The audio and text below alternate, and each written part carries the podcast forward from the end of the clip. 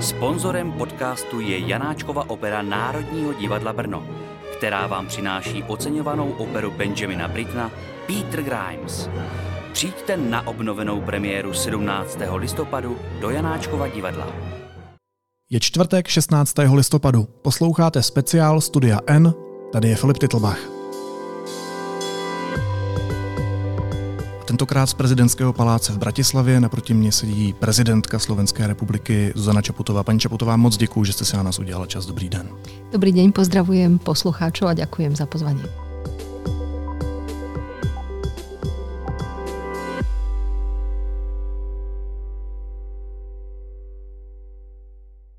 Co byste chtěla, aby mladá generace věděla o 17. listopadu? No, určite je dobré, aby mladá generácia vnímala, čo bolo pred 17. listopadom, mm-hmm. čo bolo pred 17. novembrom, pretože vlastne ten, tie revolučné časy, alebo sametová revolúcia, akokoľvek to nazveme, bol vlastne ukončením režimu, ktorý bol predtým. Mm-hmm. A nech sa na to pozrieme akokoľvek, tak bola to jedna z najvýznamnejších historických udalostí novodobých dejín, pretože priniesla demokraciu, ten odkaz 17. novembra e, stále žijeme. A veľa sa hovorí o tom, aká tá doba bola, o tom porovnaní s históriou, ale možno to, čo sa každý rok vlastne na novo snažím pri, e, pri písaní si prejavov alebo chystaní mediálnych vyhlásení je, je úvaha o tom, že vlastne aký je odkaz 17. novembra pre aktuálnu dobu, ktorú žijeme, pre nás všetkých. No Čo nám no, 17. november hovorí k dnešku, ako k nám promlouva, ako sa hovorí u vás v Čechách. Um, No a keď sa pozriem na situáciu v spoločnosti u nás na Slovensku, tak okrem mnohých iných javov, ktoré môžem vnímať, je aj to, že sme veľmi rozdelená spoločnosť, ale mm. k tomu rozdeleniu ešte pribudli ďalšie, možno zaujímavé a zvláštne parametre, ktoré sú namerané v mnohých prieskumoch a to je vzájomný strach a nedôvera medzi ľuďmi. A to je, to je veľmi podstate závažný odkaz, že sa ľudia navzájom medzi sebou obávajú, nedôverujú si. Mm-hmm. A naopak, tak ako si ja pamätám, 17. november e, bol o prekonaní strachu, bol o odvahe, bol o spolupatričnosti, dokonca o zjednotení, kričali sa hesla ako v jednote je sila. Dnes nie sme tam, že by sme mohli tu volať po jednote, pretože sme rôzni, sme pestrí, čo napokon k demokracii aj patrí. Ale tá nevyhnutnosť prekonania strachu, to si myslím, že je veľmi dôležitý motív. Dnes by sme ten strach mali zameniť za, za rešpekt a za spoluprácu, lebo to je predpokladom toho, aby sme sa posunuli k lepšiemu. Aspoň na tomto na Slovensku zhodu máme, pretože buď máme strach, alebo sme slobodní.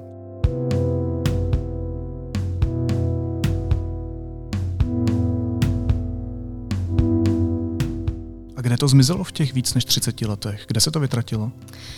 Vytracalo sa to zrejme postupne, ale tie posledné roky dali zabrať asi každej krajine, myslím tým kombináciu externých kríz, ktorým sme čeli na Slovensku v kombinácii aj s vnútropolitickými krízami, mm. kedy sa vlády menili každý rok.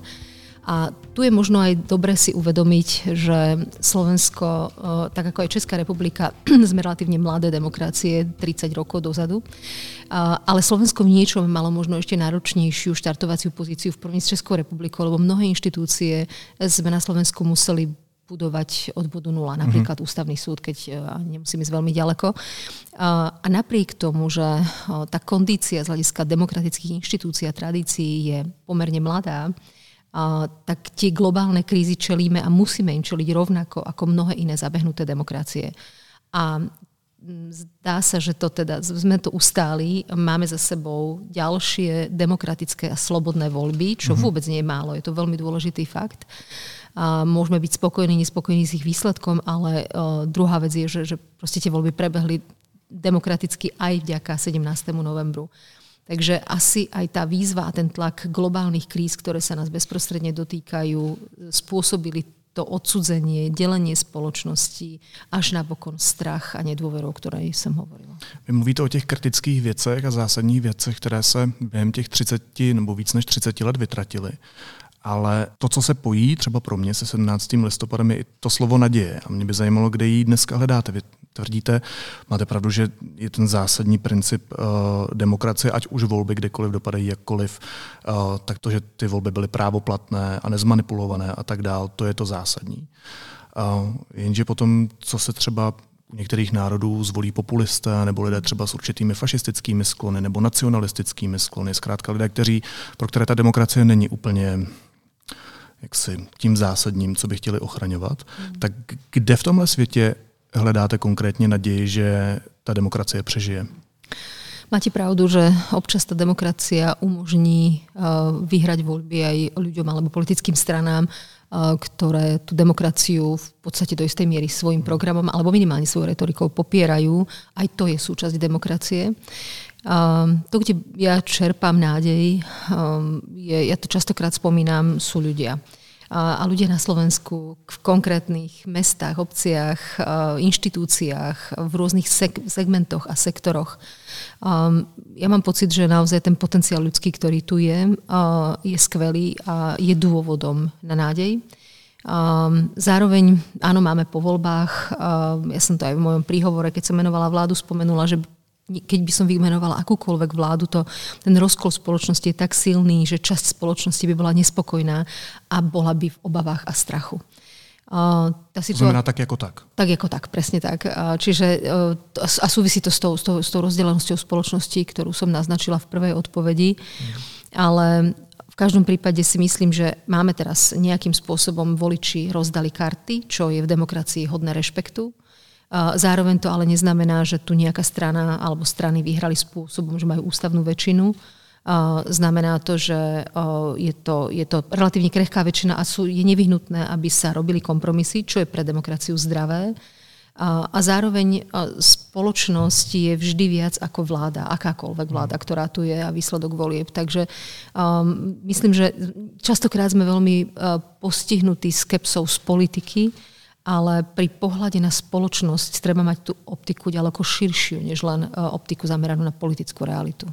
No a když se tam napřímo a na slovenskou realitu, tak má šanci Robert Fico a jeho vláda změnit ráz a povahu země jako takové? Tak ja teda dúfam, že žiadna vláda nemá eh, možnosť zmeniť ráz a povahu krajiny ako takej práve kvôli tomu, že tá sa formuje a tvorí v dlhšom časovom horizonte, ako je horizont eh, jedného volebného cyklu. Po druhé preto, že eh, ako som už naznačila, aj tieto voľby nedopadli spôsobom, že by nejaký politický subjekt vyhral v tom právnom zmysle ako keby absolútne, to znamená, že by mal ústavnú väčšinu a mohol by meniť z hľadiska inštitucionálneho chodu uh, ráz krajiny. Uh-huh. Uh, to znamená, že bude nevyhnutná vyššia miera kompromisu. Uh, naopak uh, zároveň tie voľby, ak ich berieme, ako, ako vypovedajú o, o charaktere krajiny, tak pokiaľ ide o zastúpenie liberálne, proeurópsky a prozápadne uvažujúcich politikov, tak v parlamente sme takýto počet ešte nemali. To znamená, že ako keby v prospech tak, tak, takéto reprezentácie tie voľby dopadli. Mm, nedostali sa tam vyslovene extrémistické mm, strany, mm. čiže aj toto hovorí o charaktere a ráze krajiny, ale ak ste sa pýtali na to, že či tá nová vládna väčšina môže tú krajinu nejakým spôsobom, môže testovať hranice demokracie a tam je veľmi dôležité, aby všetky demokratické síly, vrátane občianskej spoločnosti sme boli veľmi, veľmi bdelí a poukazovali na to, ak k tomu testovaniu hraníc bude dochádzať.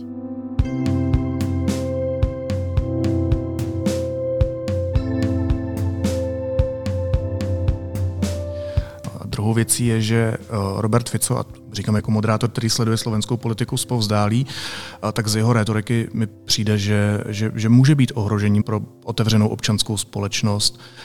Že už naznačoval, že třeba ten neziskový sektor nebo nezávislá média, a teď nevím, jestli třeba i veřejnoprávní média se nějakým způsobem bude snažit umlčet nebo zlikvidovat.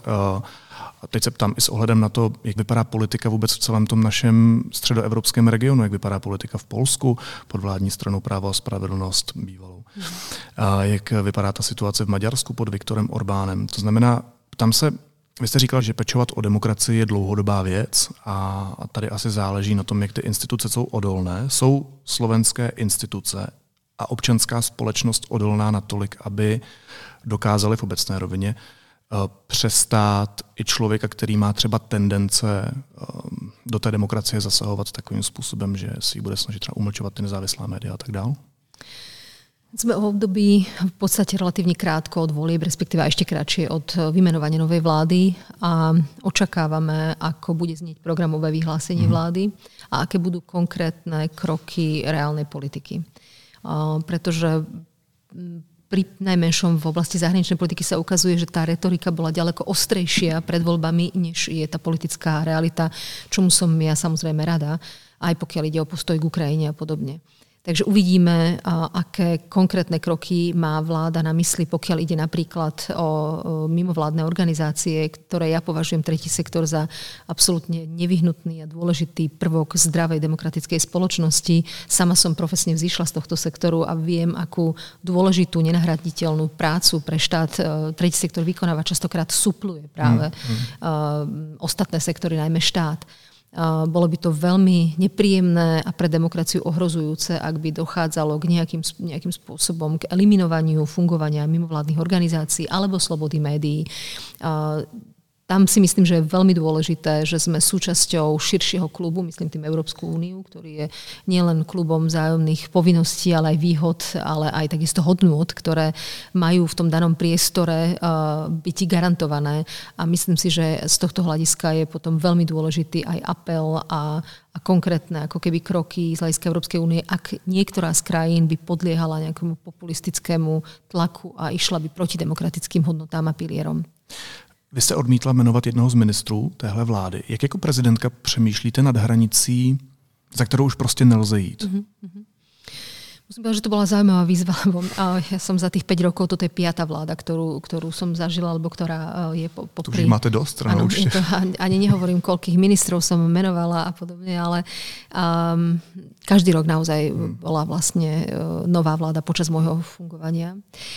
Ale každé to menovanie a každá tá skúsenosť bola vždy ako keby novou skúsenosťou a pre mňa aj zaujímavou a novou skúsenosťou z hľadiska uh, ústavnoprávneho, pretože jednak ma to zaujíma ako, ako právničku, ale zároveň si myslím, že to sú, to sú medze, ktoré sú veľmi dôležité držať a neprekročiť.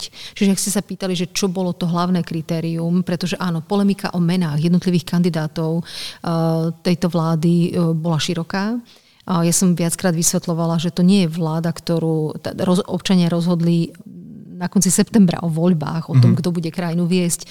To nie je moja vláda a ja som ďaleko od toho, že by som obhajovala jednotlivých e, ministerských kandidátov, ale áno, v prípade jedného mena a to, kde som to ustálila, e, kde to považujem za fér, objektívne a zdôvodniteľné, boli ústavnoprávne kritéria.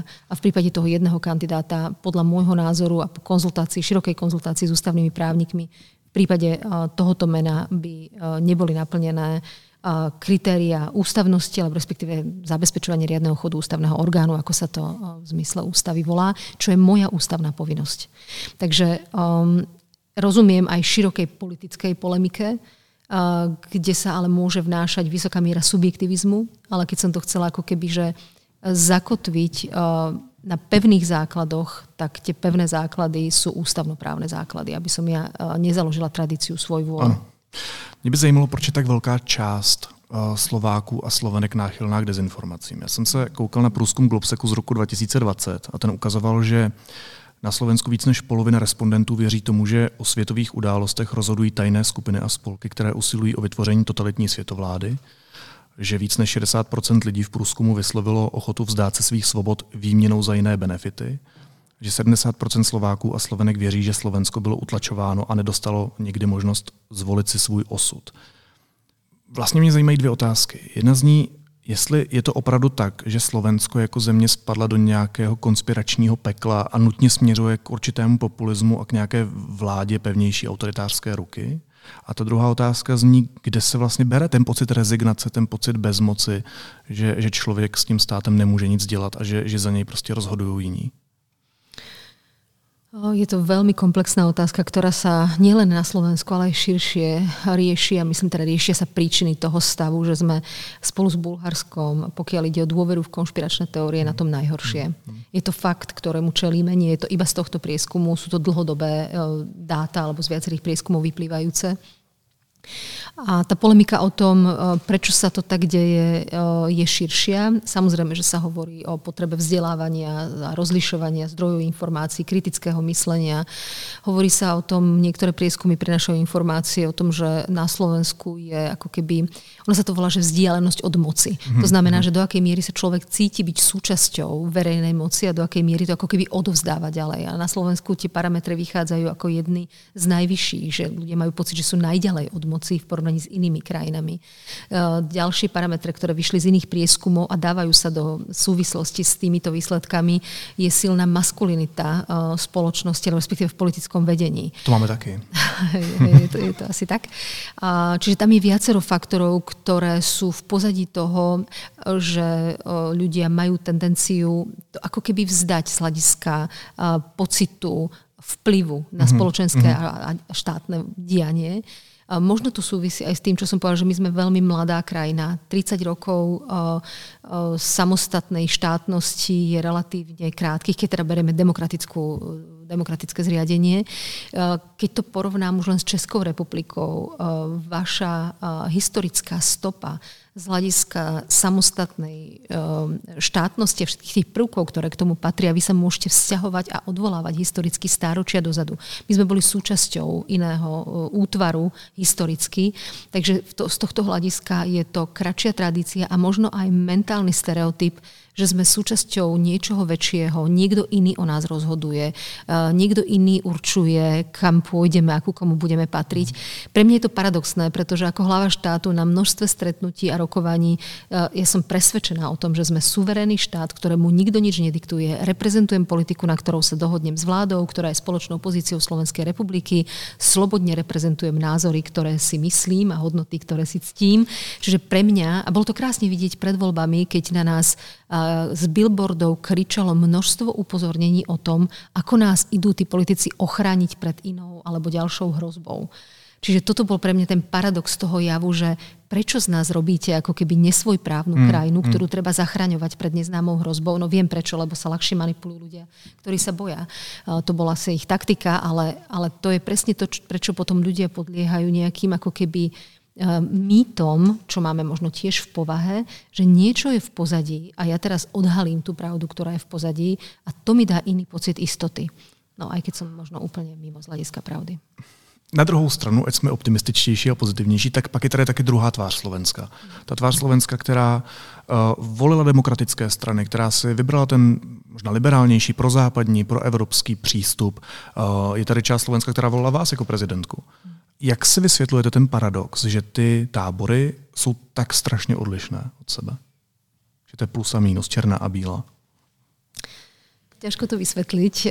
Je to tiež možno, že otázka skôr pre sociológov a psychológov. Myslím si, že k tomu ako keby takému vyhrotenému vyostreniu e, prispeli posledné roky kríz, ako som už mm. naznačila, naznačila skôr, že tú vyhrotenosť alebo tak také extrémne polohy e, názorové e, tu možno pred pár rokmi ešte neboli. Boli tu rozdiely, ale taký ten, taká tá obava e, z, z toho, že aký vplyv tu majú Spojené štáty a ako tu niekto funguje a ovplyvňuje nejaký oligarcha z Ameriky, ktorý už má aj vysoký vek a ja neviem čo všetko. Mm-hmm. Tieto teórie o Sorošovom vplyve americkej agentke alebo ja už ani neviem, čo všetko sa tu to, to je to, čo sa tu poctivo posledné roky budovalo, mm-hmm. vrátanie um, protiočkovacích teórií a, a podobne.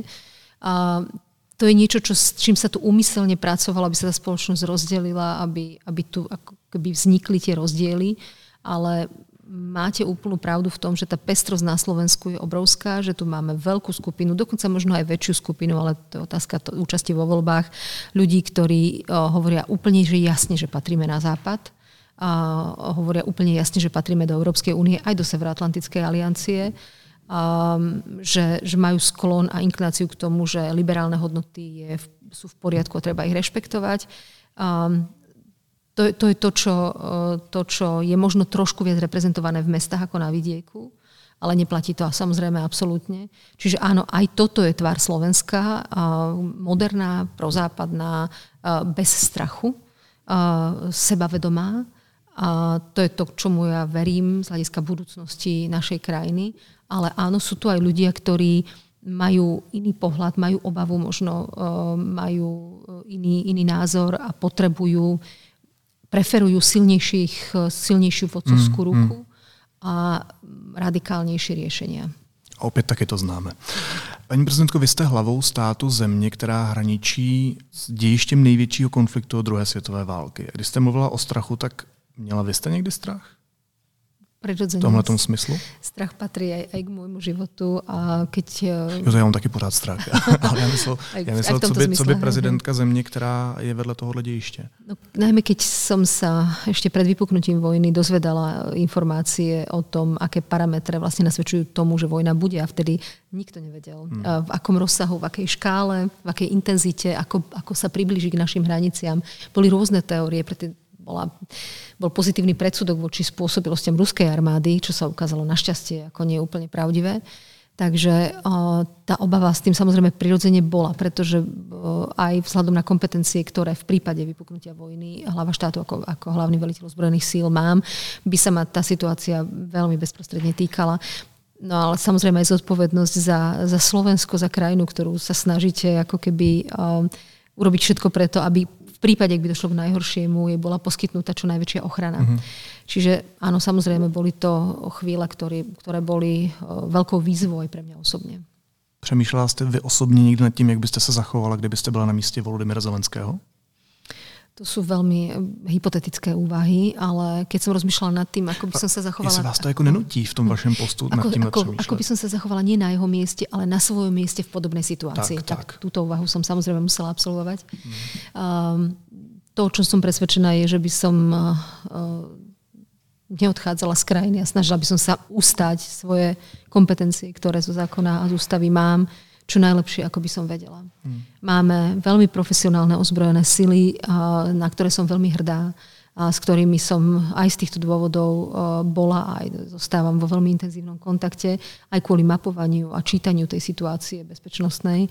Takže s, ako keby s veľkou dôverou a v spolupráci aj s nimi a samozrejme s exekutívou a s ďalšími zložkami štátu verím, že by som tú situáciu napokon, hoď by to bolo nové a ťažké, ale ustála a ustála ju tu doma tak, ako, ako to má byť. A zase, já jako člověk ze sousední země od vás, když sleduju tu situaci, tak vlastně si nejsem úplně jistý, jaký má Slovensko politický postoj k Ukrajině. Na jedné straně vidím vašeho premiéra, který už v té předvolební kampani říkal, že ani náboj Ukrajině u nás taky zarezonovala zpráva, že i vy jako prezidentka ještě před koncem té úřednické vlády vlastně jste měla postoj, že, že Slovensko by nemělo vojensky podporovat Ukrajinu. Vy jste to potom posléze vysvětlovala, takže prostě Slováci si zvolili demokraticky eh, vládu, která tento postoj má. To znamená, že eh, by to byl nebezpečný precedens, podle vašich slov, eh, vlastně zaujímat jiný zahraničně politický postoj.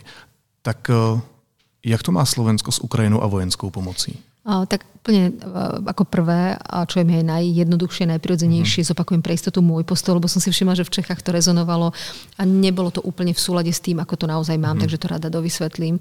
Môj postoj bol, je a bude jednoznačne podporujúci Ukrajinu, vrátane vojenskej pomoci Ukrajine. A môžete si vyhľadať akékoľvek moje verejné vyhlásenia, keď vláda rozhodovala vojenskej pomoci, lebo to treba povedať, že ja som nemohla samozrejme vojenskú pomoc zastaviť, lebo to nie je kompetencia prezidentky, takže vždy to robila vláda. Dokonca ani úradnícka vláda alebo iná na to nepotrebovala môj súhlas.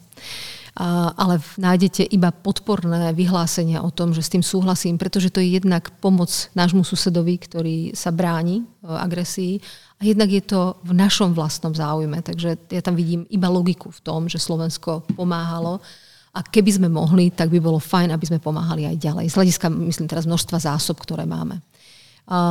Toto isté som hovorila aj ministrovi Naďovi, ktorý keď sme posielali stíhačky, boli sme prví, ktorí sme poslali protizdušnú obranu. Keď odchádzali ako prví stíhačky na jar tohto roku, žiadala som ho, dajme tam všetko, čo ešte dať môžeme, nech to odíde. A nech to není téma predvolebnej mhm, kampane, mm-hmm. ale, mhm. ale zbálme tam všetko, čo sa dá. Keď som bola v apríli u Volodymyra Zelenského, znova prišiel s návrhom, že či by sme mohli ešte pomôcť. Znova som o tom rokovala s ministrom obrany. Ak máme ešte niečo, čo môžeme dať, dajme. Keď tu bol v júli Volodymyr Zelenský, znova otvoril tú tému, znova som sa obratila na ministra obrany, aby sme ak sa dá, ešte pomohli vojensky. Faktom je, že keď okolo volieb prišiel premiér úradníckej vlády a oznámil mi svoj postoj, pre ktorý sa rozhodol, že úradnícka vláda takto tesne pred voľbami alebo okolo volieb a navyše ten balík, ktorý mali, sa netýkal iba munície, ale malo tam ísť aj o ďalšie veci, Uh, tak on mi ten svoj postoj oznamoval a ja mhm. som povedala, že mu rozumiem. Uh-huh. Rozumiem mu z toho dôvodu, že vlastne aj pri tranzícii moci, vzhľadom na to, že čo kto vo voľbách zvíťazil a povedal úplne jasne, zároveň ale treba povedať, že Slovensko uh, poskytlo takú masívnu vojenskú pomoc z toho, čo teda poskytnúť mohlo, samozrejme nie nominálne, ale z tých možností, ktoré ako, ako menšia krajina sme mali, že, že to je úplne skvelé a dôležité. Zároveň, pokiaľ ide o pozíciu vlády, tá retorika bola veľmi, veľmi ako keby, že jasná a drsná pred voľbami. Ja som veľmi rada, že Robert Fico teraz, keď bol na Európskej rade, jednoznačným hlasovaním tam prešla aj finančná pomoc, aj sa tam spomínala vojenská pomoc, aj sankcie, čiže Slovensko neblokuje jednotný postoj Európskej únie v tomto ohľade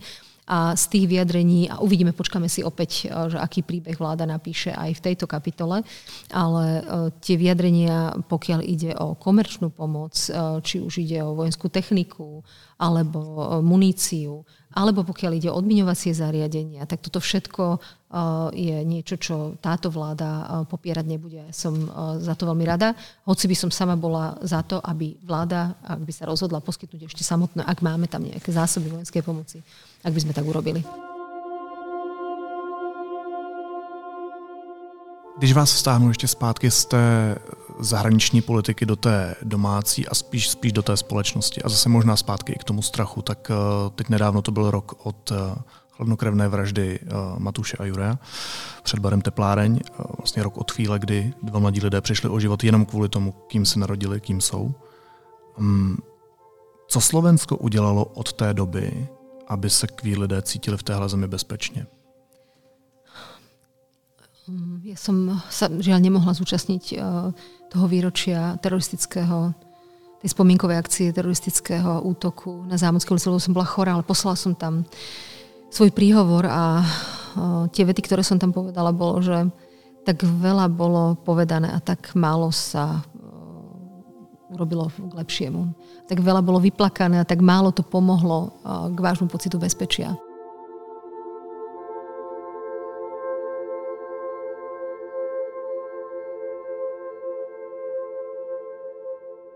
Čiže v tom aj vlastne naznačujem tú odpoveď. Žiaľ, uh, napriek tomu, že sa stal takýto brutálny teroristický čin, parlament Slovenskej republiky alebo vláda Slovenskej republiky ešte predtým neurobili kroky, ktoré by napríklad v legislatívnej oblasti podporili komunitu z hľadiska rozsahu ich práv, aspoň na úroveň väčšiny európskych krajín. Toto sa žiaľ nestalo. To, čo ma veľmi mrzí, že dokonca retorika mnohých politických strán aj pred voľbami opätovne zneužívala túto tému v rámci politického boja a naháňania strachu a mobilizovania svojich voličov. Pre mňa je to, že absolútne nepriateľné, neprípustné, nepochopiteľné. Um, ja, ja na to, ako keby mne sa tam tak trochu zastavuje rozum, že, že vôbec sme v tomto storočí sa dostali do bodu, kedy odlišnosť, ktorá nikoho neatakuje a nikomu neubližuje, je predmetom politického zneužívania, verbálneho násilia dokonca prerastla v jednom prípade, a nielen v jednom prípade, myslím ten teroristický čin, ale také tie útoky fyzického násilia voči ľuďom z komunity sú tiež súčasťou aj slovenskej, ale aj širšej reality.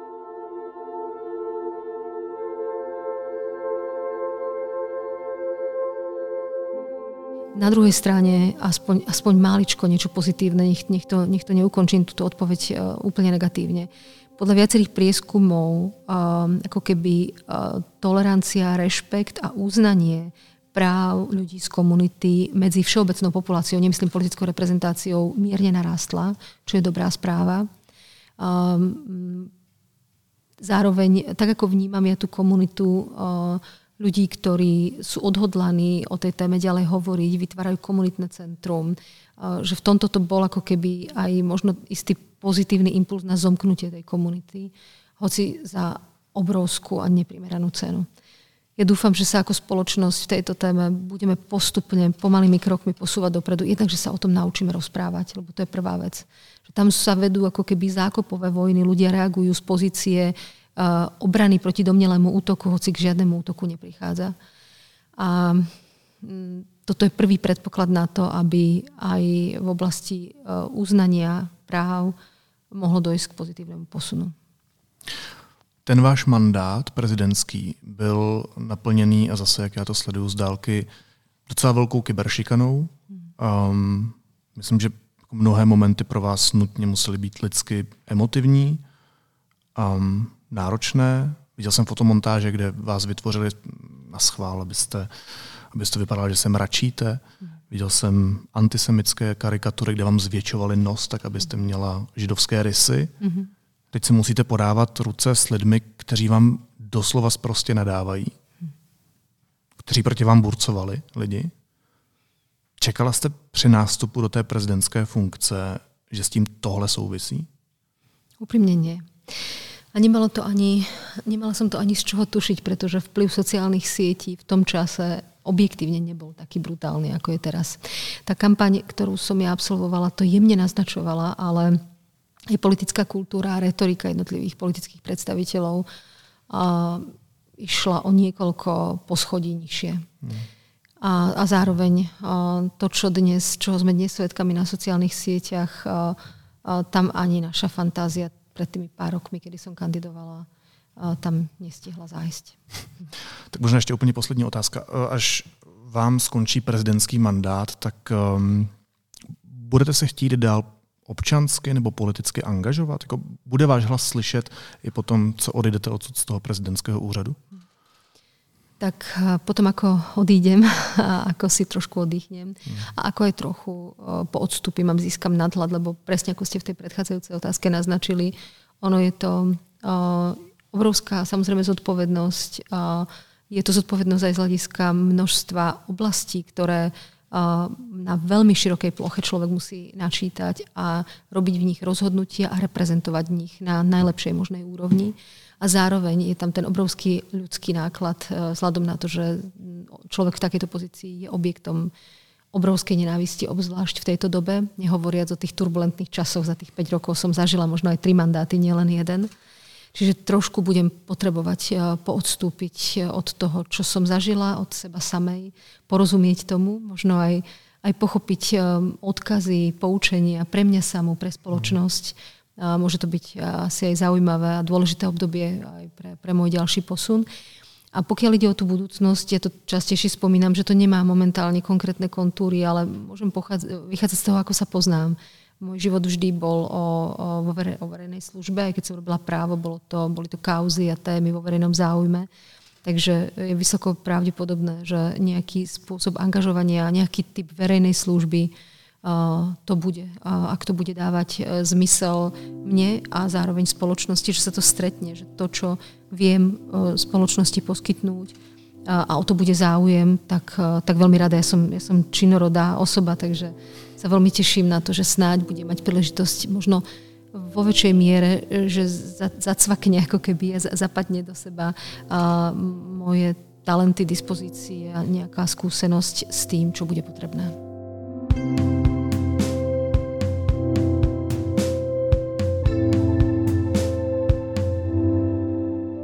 Říká prezidentka Slovenské republiky Zuzana Čaputová. Paní prezidentko, moc vám děkuji za váš čas. Mějte se hezky. Ďakujem veľmi pekne. Pozdravujem poslucháčov.